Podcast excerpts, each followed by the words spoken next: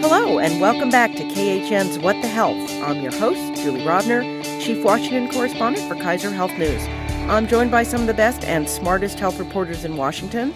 We're here to bring you the latest in news about health policy from the White House, Capitol Hill, federal agencies, and the states. We're taping today at 10:15 a.m. Thursday, February 14th. As always, news happens fast, and things might have changed by the time you hear this. So, here we go.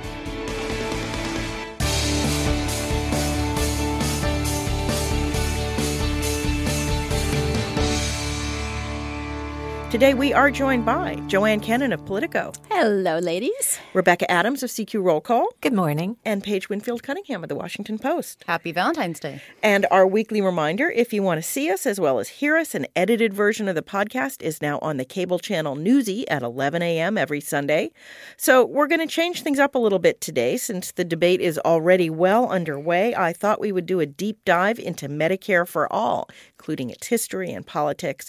After our discussion, we'll do our extra credits as usual. And since we are taping on Valentine's Day, we have a special surprise if you listen to the end. So, Medicare for All. I want to start by talking about Medicare itself because I think there are lots of misconceptions about what it does and doesn't cover. Uh, you know, people seem happy with it, but it's not the world's most generous program, right? Rebecca? It definitely isn't. It doesn't cover all of the costs that seniors have. You'll hear this a lot if you talk to older people who are on the program. Um, just for the outpatient program, there is a small deductible every year, $185. There is um, their premiums, which are one thousand six hundred and twenty dollars, and then if you actually and more if sick, you earn more money. Yes, exactly right. Yes, because they added that during the two thousand and three prescription drug law. So, um, and then if you actually get sick, then it's something like one thousand three hundred sixty four dollars every time you go into the hospital. So this all adds up. You see that a, a big percentage of a lot of American Social Security checks go to Medicare, and so when people talk about Medicare for all they sort of think of it as this free health care, which it might be. Sort of is. Sort of is. Part uh, A is free if you work long enough and at a Social Security, a job where you pay Social Security taxes. Yes. But you still have to plan for those health care costs. So what should we know about? What else should we know about Medicare as it exists today? It doesn't come long. It does not cover long term care, which is one of the big surprises. People uh, do not quite under, not do not quite understand it. They do not understand it. It covers some skilled nursing uh, care for a limited period of time, but it does not cover grandma's nursing home or home home based alternative. Um, Medicaid does for some people who qualify, poor people or people who've used up their assets. Medic that's probably the biggest misconception. Medicare does not cover long term care. Long term care costs a lot of money. Well, I was just talking to um, my grandparents actually a couple weeks ago when they were talking about how they had purchased a separate plan for long term care, but the premiums had actually gotten so high that they had decided to cut that off. But what a lot of people end up doing is they have to spend out their assets and then they end up getting that care through Medicaid, but that's a pretty big financial cost to them. Basically, you have to wipe most of your assets out to qualify for Medicaid, and you can't transfer them to your kids and pretend that you've. Uh, there, there, there are rules against that, uh, unless you're okay, a really good long-term planner. right, right. And and one other thing is that traditional Medicare doesn't cover hearing or vision or dental, which is a big issue, or foot care, which is a big issue. Yes, and so that's why we see more people choosing the Medicare Advantage private plans, which sometimes do cover those things, which we'll and get have, to in a minute, and have an out-of-pocket cost, which regular Medicare doesn't. That's right. And we should have. point out, Joanne and I remember this, is that Medicare doesn't, unlike most private insurance, Medicare doesn't have a stop loss. If you get really sick, you pay 20% of your outpatient costs into perpetuity. It's not like there's a cap. There, there's no catastrophic cap. Yeah, right. there there was one for about 15 minutes, which we're not going to let Julie digress on right now. We'll come right. back to it some other day. Yeah, you can you can go look up Medicare memory lane. Yes, well, so a lot of people shaking their canes on. Well, so a lot of seniors like buy Medigap plans. Yes. Then yes. right, what percentage is that? I forget. It's a pretty high percentage high. of seniors that end up supplementing yes. that. I want before we, we should also point out that we've just talked about a lot of things that are missing in Medicare. We should also point out that it has uh, that for lower income people there is additional help with these costs. They're called duals. They're get Medicaid and Medicare, and there's about nine million of them. Right, and we should also point out that for everything that we just said about Medicare, it has been it is a really important part of the social safety net. It has made a huge difference in um, the lives of older Americans since its creation in '65. So we're ju- we just listed a whole lot of things wrong with it, and I think going forward in this policy debate, it's really important for people to understand what it is and what it is not. But just because we did a little bit of Medicare bashing, it doesn't mean that it's not a program that has just helped countless families. No, and, and we should point out that because of Medicare's shortfalls or whatever, the, the things that Medicare does not cover, most people uh, who are not on also on Medicaid have some sort of private insurance that supplements their Medicare, either Medigap or Medicare Advantage. Why don't you, Joanne? What's Medigap? It's an additional policy you buy to fill in the gaps what Medicare doesn't cover. It has nothing to do with subways. and and Medicare Advantage. Medicare Advantage. These are the private plans that were expanded in the 2003 drug law, and about 34% of people on Medicare now use these plans. And they're, they're popular. I mean, they're more popular than people anticipated. The first go around of Medicare private plans in the earlier was called Medicare C, which was Medicare what- Plus Choice. Right. Yeah. Didn't do well. It really failed in rural areas. It wasn't that popular. It sort of fizzled. And then it, It, well, was, it wasn't that generous. I mean, the, the deal with Medicare Advantage is basically Medicare gives you free choice of doctor and hospital. You can basically go to anyone, and almost everyone at this point takes Medicare. We'll get to that in a minute.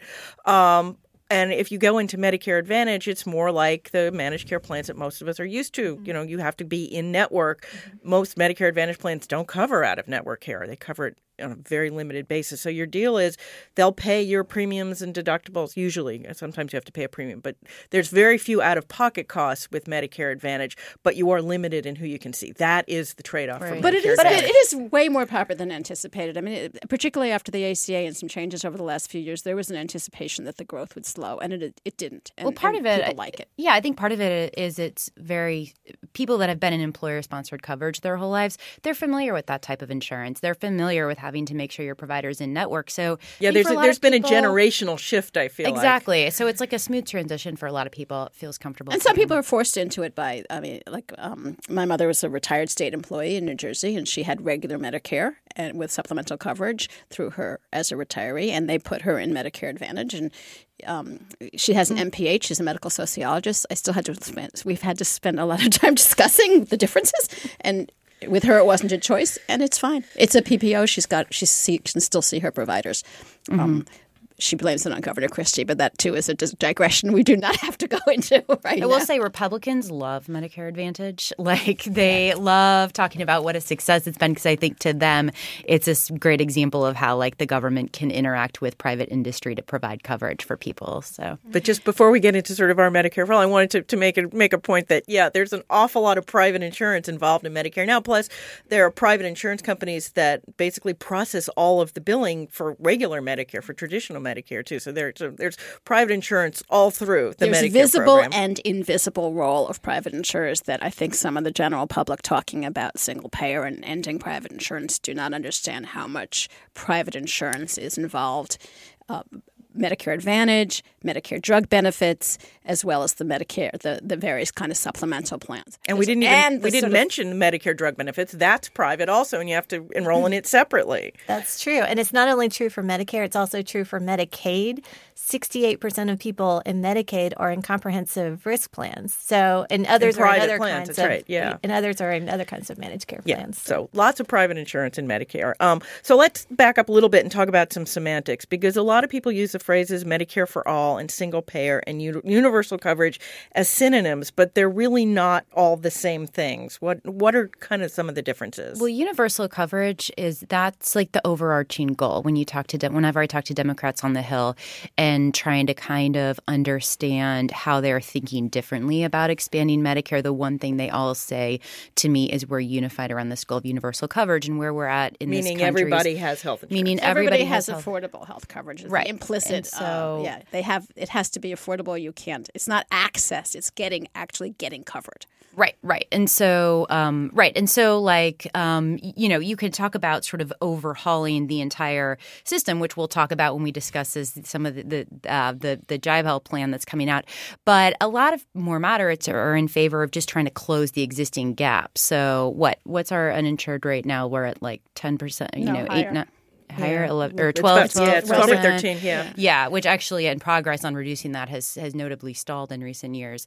Um, It's about 28 million people, I yeah, think. yeah. So a lot. So a lot of the conversation, the way to think about this is is you know, do you- how do you close that gap with with 28 uh, million people? But I think that's one thing that Democrats do have going for them is versus versus Republicans in their repeal replace efforts. Is I think Democrats do share this overarching goal of we should reach universal coverage, whereas Republicans were never really unified on exactly like what that what the landscape should look like.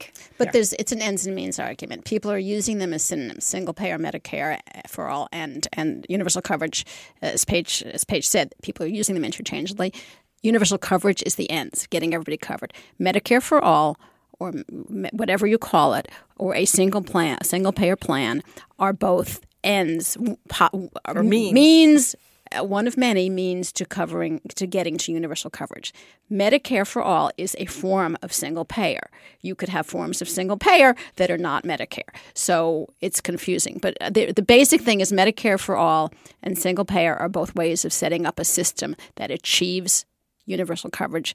There are other countries. Um, and there are other pl- blueprints in this country to achieve universal coverage without Medicare for all. And we are going to be hearing a lot about this fight for quite a few years to come. And the other thing people mix up is this idea of a public option, which is sort of another. So some of the plans um, that we'll talk about, like this Medicaid for all, would basically introduce a public option into the marketplaces, and that should be distinguished, of course, from the idea of single payer, because with public option, you're just talking about like a government-backed plan among many private insurance options as well. So there's lots, lots and lots of different ways to do that. And I'm this. not sure how well we just explained it all if we lived everybody as confused as they were.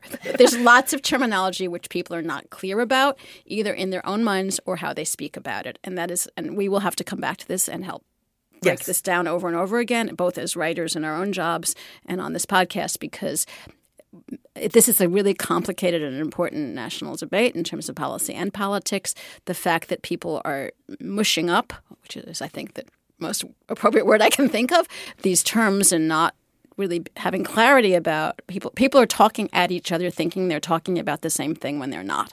So um, it's going to be.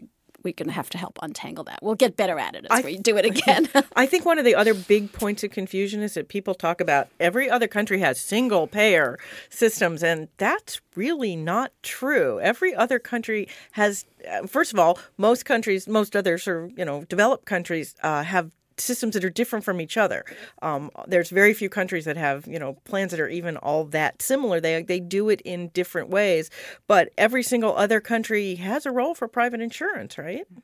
some little, some big. And our colleague Sarah Kliff, I think Julia's going to put this um, story up on the website later. Sarah did a really good job looking at um, the role of private insurance around the world. And it exists in different forms, very different forms in different countries, but it exists everywhere.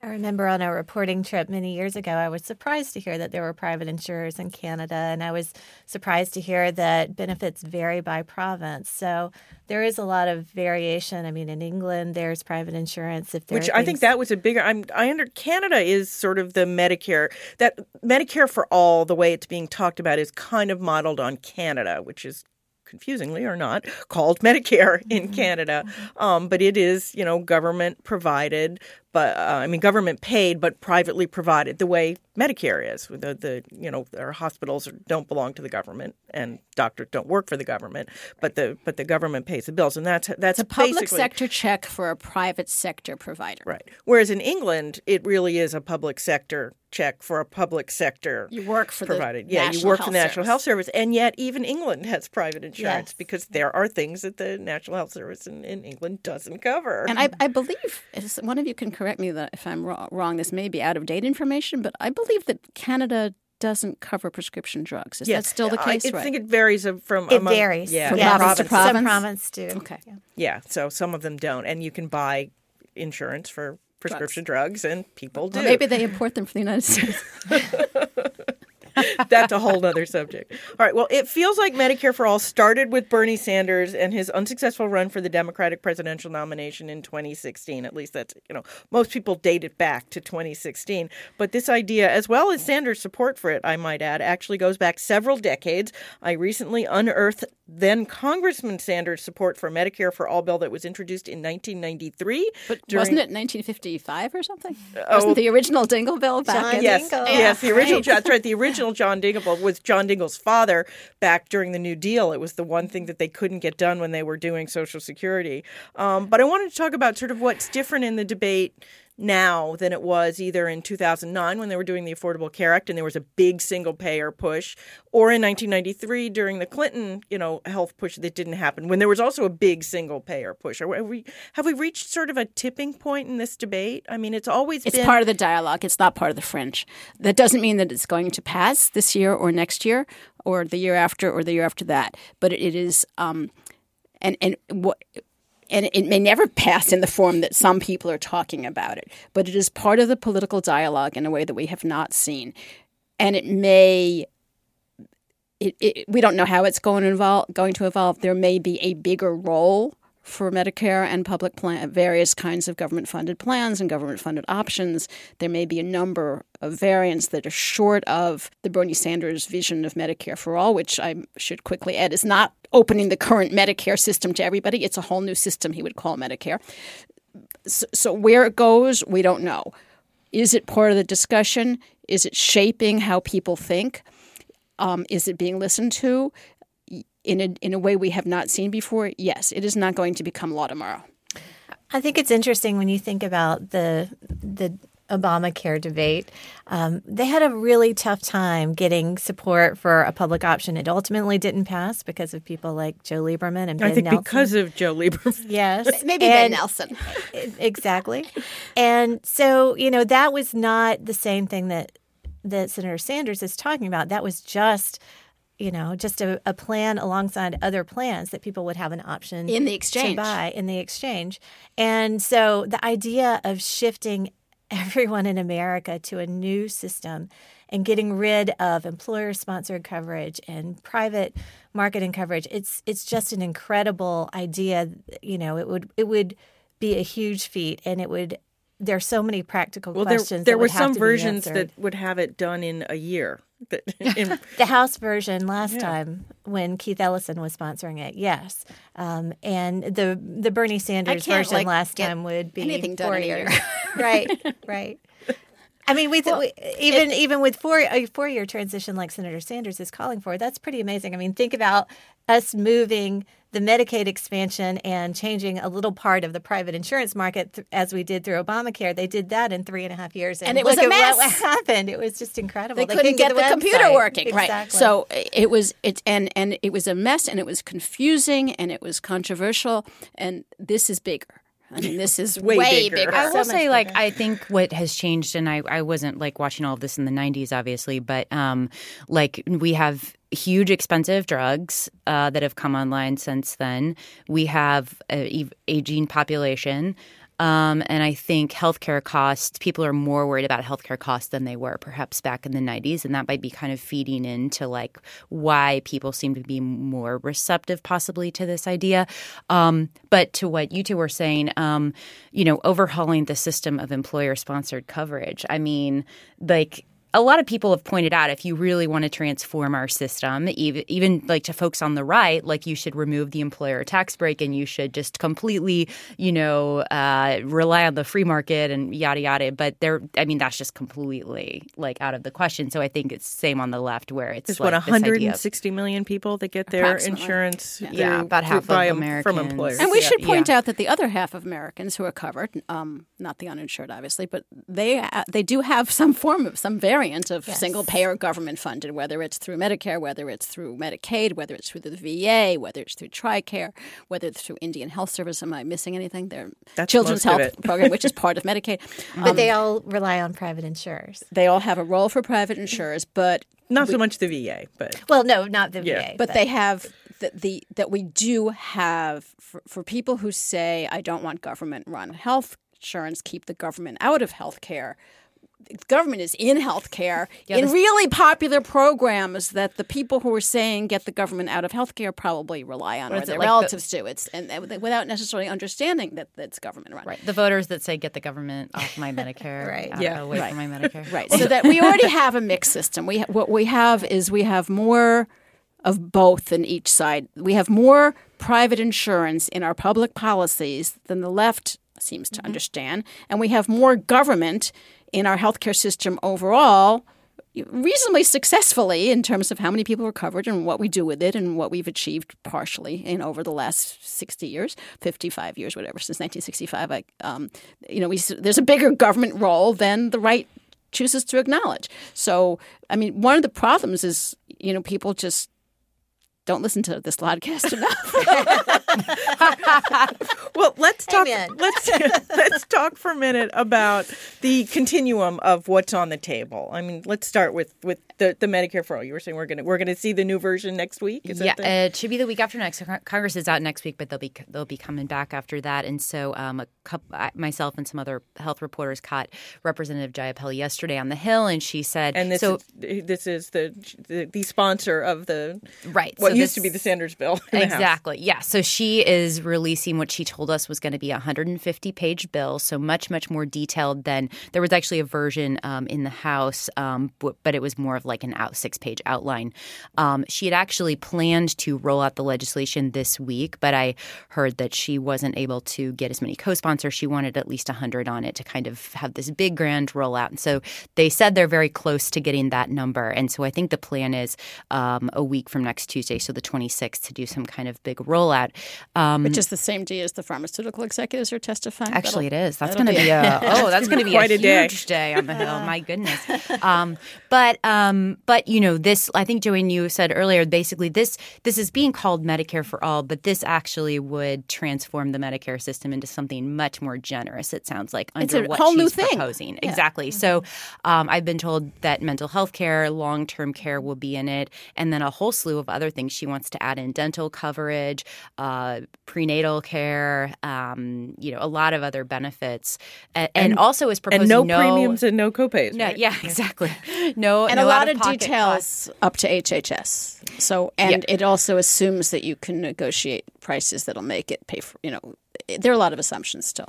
What's interesting is uh, Jayapal's on the budget committee, but actually there are a number of other members on budget that have also introduced sort of competing proposals, um, and so which are much less aggressive. Um, so we saw, I think, Medicare for America, which from Schakowsky and Rosa DeLauro, and that would um, like basically preserve the existing system of employer sponsored coverage, but also ex- expand Medicare, allowing people to buy into that if they wish to. Um, and then um, Representative Higgins has the Medicare for 50 bill as well, which a number of members rolled out yesterday. And that would essentially expand eligibility for the program down to age 50. But it's a buy-in; it's not a coverage. There'd be Right. sort of two tiers of Medicare. Right. You could buy in, including taking your ACA credits to buy in. And you would do it through the exchange. Right. So there are lots of variants of these bills, and there will probably be more before we're done. And it, it can be confusing to keep the details um, straight because I think there are eight or nine proposals already. Um, but I think basically we can divide them eh, sort of somewhat crudely into two categories. One is a total revamp of American healthcare, creating something called Medicare, which is not the same thing as the current Medicare, and moving everybody into that. Um, and if, within a, a couple of years, different bills have different timetables. So that's the Medicare for all, with which isn't really what we now think of as Medicare. And then there's a whole bunch of other um, variants of opening up Medicare as an alternative to everybody or as an alternative for people over buy-in over 50. There's some Medicaid buy-in proposals. So those are Medicaid various kinds of Medicare expansions. It's what the politically it's being it's the Medicare for more versus the Medicare for all, which is one of several debates going on. And and there are even some differences between the Sanders bill and what we're expecting in the House. I mean, Sanders would keep a part of Medicaid going to c- take care of long term care, while the House version would would not do that.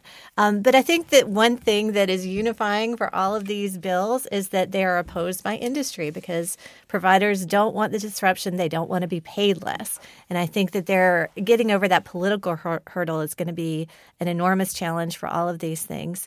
Um, I think it also is going to be a big distinguishing factor between the 2020 Democratic presidential contenders because we've seen a lot of the folks on the on the left, Elizabeth Warren, Kamala Harris, Cory Booker you know all of the folks who are progressives, um, they have endorsed the Sanders bill while also saying that they support the Medicare buy-ins and other things. While people like Amy Klobuchar and um, and Sherrod Brown in particular has been a little more cautious. I mean, he got a lot of flack in Iowa recently because activists were saying, "Why don't you support Medicare for all?" So he hasn't yet announced, but we expect him to be. And his answer there. is because I've been in Congress for 25 years and I know what I can achieve. Is right? Yeah, basically, I, I, fought right. these battles. Right, because you know it's funny to see him not as labeled as someone who's not a progressive because those of us who've watched him for many years who yes. actually thought of him as sort of quite progressive. Yes. Um, but the times change.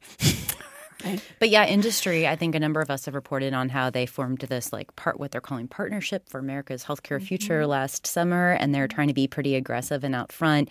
They've rolled out some ad buys this year and uh, they really see this as like the next big threat. Now that they sort of batted back the repeal replace efforts, now like on the left, they see this as pretty threatening because, you know, we haven't noted that Medicare does reimburse providers at about 40% less than private insurers. So, and what's interesting is that like when I've talked to folks with this partnership, they're they don't even seem open to like anything incremental. I mean, any you say any kind of Medicare expansion, they're they're pretty much opposed to. And we should say that it's pretty much every sector who, even groups that sectors in the healthcare sector that are fighting with each other about other aspects of healthcare, such as drug prices, um, are or you know who's going to pay for the surprise bill problem, a solution. Um, they're united on fighting this. So they've already gotten very well organized. Um, not every there, there is some division of opinion among physicians and nurses and other individual providers. Not every uh, mm-hmm. medical group is um, as opposed. There's most of the establishment groups are pretty opposed, but there is a growing and somewhat some of it is generational. The even younger in, doctors, yeah, even in the American Medical Association. Yeah, um, I mean, there's some of them are fed up with a lot of you know, they're fed up with a lot of things in healthcare too, and they're ready for something uh, more dramatic to change. And of course, in California, this is being pushed by the nurses. Yes. There's the, sort of the, the lead, you know. Who the... in that particular union is not known for its appreciation of incremental steps. um, you know, they were one of the reasons why the Schwarzenegger plan, uh, which was a lot like what Massachusetts had, which was back in I think 2008, 2009, uh, that didn't go through partly because of the California nurses. Um, so I, when we talk about the the sort of monolithic opposition from the industry. It is monolithic. It is already well organized. It is a, a, a coalition that is only going to get more organized. But I think we do need to note that among physicians and some of the physicians group, there's a, they're not as solid, rock solid against all of these proposals.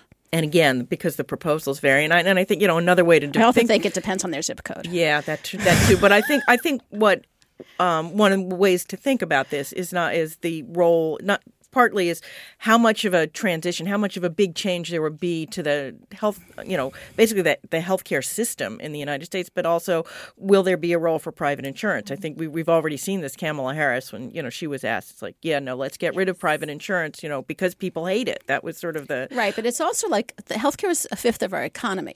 So uh, there are a lot of people who work in the healthcare center, some of whom are not, you know, neurosurgeons making a million dollars. There's you know, a lot of you know pink collar people and um, you know clerical and processing people, and I mean, there's a huge amount of dislocation that is not. I mean, it, it was brought up a little bit during the 2016, and uh, I mean, I, I heard a few people even just back during the, the Bernie Hillary days. There was some discussion that. I don't, I haven't heard a solution for that. I mean, there's a lot of people whose lives would be shaken up. I think like uh, you've also seen like opposition from some of the left leaning think tanks and activists to this idea of a sweeping Medicare for all.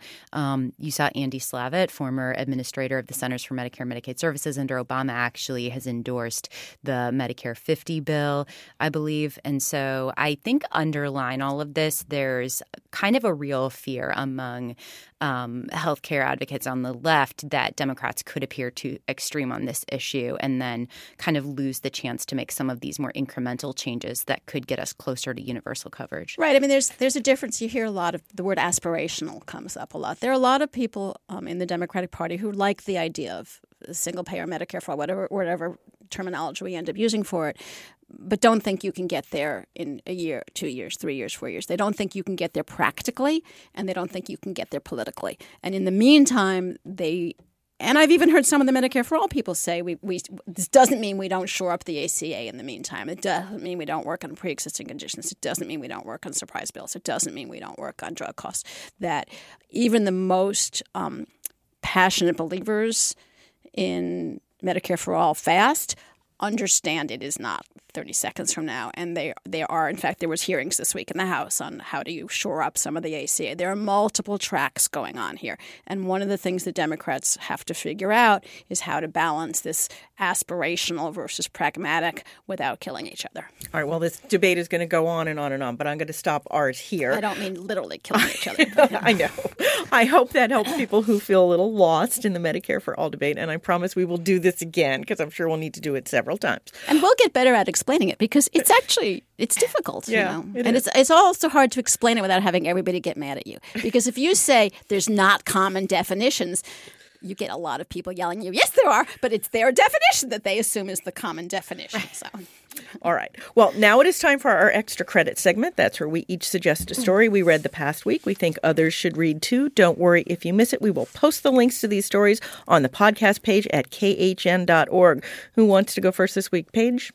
Yeah, so I have a stat news story um, called The Big Pharma Candidate as he runs for president. Cory Booker looks to shake his reputation for drug industry coziness. And this is by Lev Facher. And um, it was just a really interesting story. I actually didn't know very much about Cory Booker. I knew that he was, a, a, um, you know, had received many contributions from the industry. Because he's from New Jersey, which is where many of the drug companies are headquartered. Right, exactly. And so this story is just kind of detailing um, the opposition that he faced. Some, he met with some protesters um, uh, back in in um, 2017, and actually had made a decision to stop accepting contributions from the industry, which is a huge loss in funding for him, but so a pretty bold move. Um, and then some of those questions that he's going to face as he uh, undergoes his presidential bid. So it was a really good uh, look at just the calculations that Democrats running for president have to make as they're kind of balancing, you know, and he made the point like a lot of The, people in the politics district, of this are harder than they look. they're difficult. Yeah, and it, he said like, well, a lot of people in my district are employed by the pharmaceutical industry, so that, but um, but also the optics of it are increasingly bad as people were worried about the high drug costs. So it's a really good story. Rebecca. So um, I got something from the Texas Tribune. Thousands of Texans were shocked by surprise medical bills. Their requests for help overwhelmed the state. And surprise medical bills have become a big issue in part because of the media coverage led by Kaiser Health News and others. And so people have been talking quite a bit about these bills that people get when they assume that providers are in network and then later find out that they're out of network. And Texas moved forward to try to take care of this. They passed some laws in 2015 and 2017, and the number of people who signed up for for mediation moved from 43 people to now more than 4,000, and they expect it's going to be 8,000 this year. And the state was just not prepared. Yeah. And so this is a little bit about just a slice about one state's efforts and how difficult it can be to deal with this and if, issue. if this story sounds familiar, it's a follow up to my extra credit from last week um, from KUT, the public radio station in Austin, about a person with a surprise bill in Texas who tried to use the Texas law and discovered that it's really complicated and there's a really long waiting list. So I was glad to see the Texas Tribune sort of follow up on that part of the previous story. And I think the Texas legislature is actually going to take another look at it. They actually were ahead of the curve in, in doing something about surprise bills a few years ago, but obviously they have not solved the problem. Clearly. Joanne. Okay, I also have a stat story uh, The Modern Tragedy of Fake Cancer Cures by Matt Herper. And there was a piece um, that I had actually noticed online in the Jerusalem Post with a company announcing that they were going to cure all cancer in a year. Um, I am a policy reporter, not a science reporter, but I know enough science to know that this this story almost gave me a stroke. And um, uh, you know, a couple of mice had done okay on something, and this company announced they were going to cure all cancer in a year. and um, and you know, Matt writes in this article about a what was wrong with you know the reporting, and b how it really creates false hopes and false expectations. He did a very good takedown of a very bad piece of journalism. His is good, but right. Well, yes, and mine is sort of uh, along the same lines. It's from Yahoo News. It's by Kadia Tubman. It's called What Trump Got Wrong About Right to Try. And it's about the president touting at his rally in Texas this week how proud he is of legislation he endorsed and signed aimed at making it easier for people with terminal illnesses to obtain experimental drugs. Um, he said, quote, people are getting better that were thinking they were going to die. Except as the story points out, in the nine months since this has been law, apparently only two patients have been able to obtain these experimental drugs. Uh, as we have discussed here before, the FDA has long had ways to grant permission for use of these drugs. The holdup hasn't been so much the FDA as the reluctance of drug companies to provide them, which this law didn't really address. And a shout out to Joanne's reporter, uh, Sarah Karlin-Smith at Politico, who first pointed out that only two patients have used the law to get drugs when Trump bragged about the law in his State of the Union address, also. Real time. Right. Real time. All right. So finally, this week, since we are taping on Valentine's Day, a nod to Twitter's health policy Valentines, originated by friend of the pod Emma Sandoe in 2012. There are clever ones being posted all this week, which you can find by searching Health Policy Valentines. Sorry, hashtag Health Policy Valentines. But we're going to go around the table with our favorite so far. I will start. Mine is from my colleague at the Kaiser Family Foundation, Ashley Kirzinger, and it's right on point for our discussion. It says roses are red, they can also be pink. Giving people information about Medicare for all changes what they think, which is a reference to the, the uh, Kaiser Family Foundation poll from a couple of weeks ago that pointed out that when you told people they might have to you know, lose their private health insurance, they're not so excited about Medicare for all. Uh, Paige, what's yours? Yeah. So before I give mine, I have to sort of explain this. Um, so we've already talked about Medicare for for all, obviously a very sweeping bill, but then this other bill called Medicare for America, which has been introduced by Schakowsky and DeLauro, which would basically retain employer sponsored but expand Medicare dramatically. So health policy blogger uh, Andrew Sprung tweets this Valentine Medicare for all is your fantasy lover.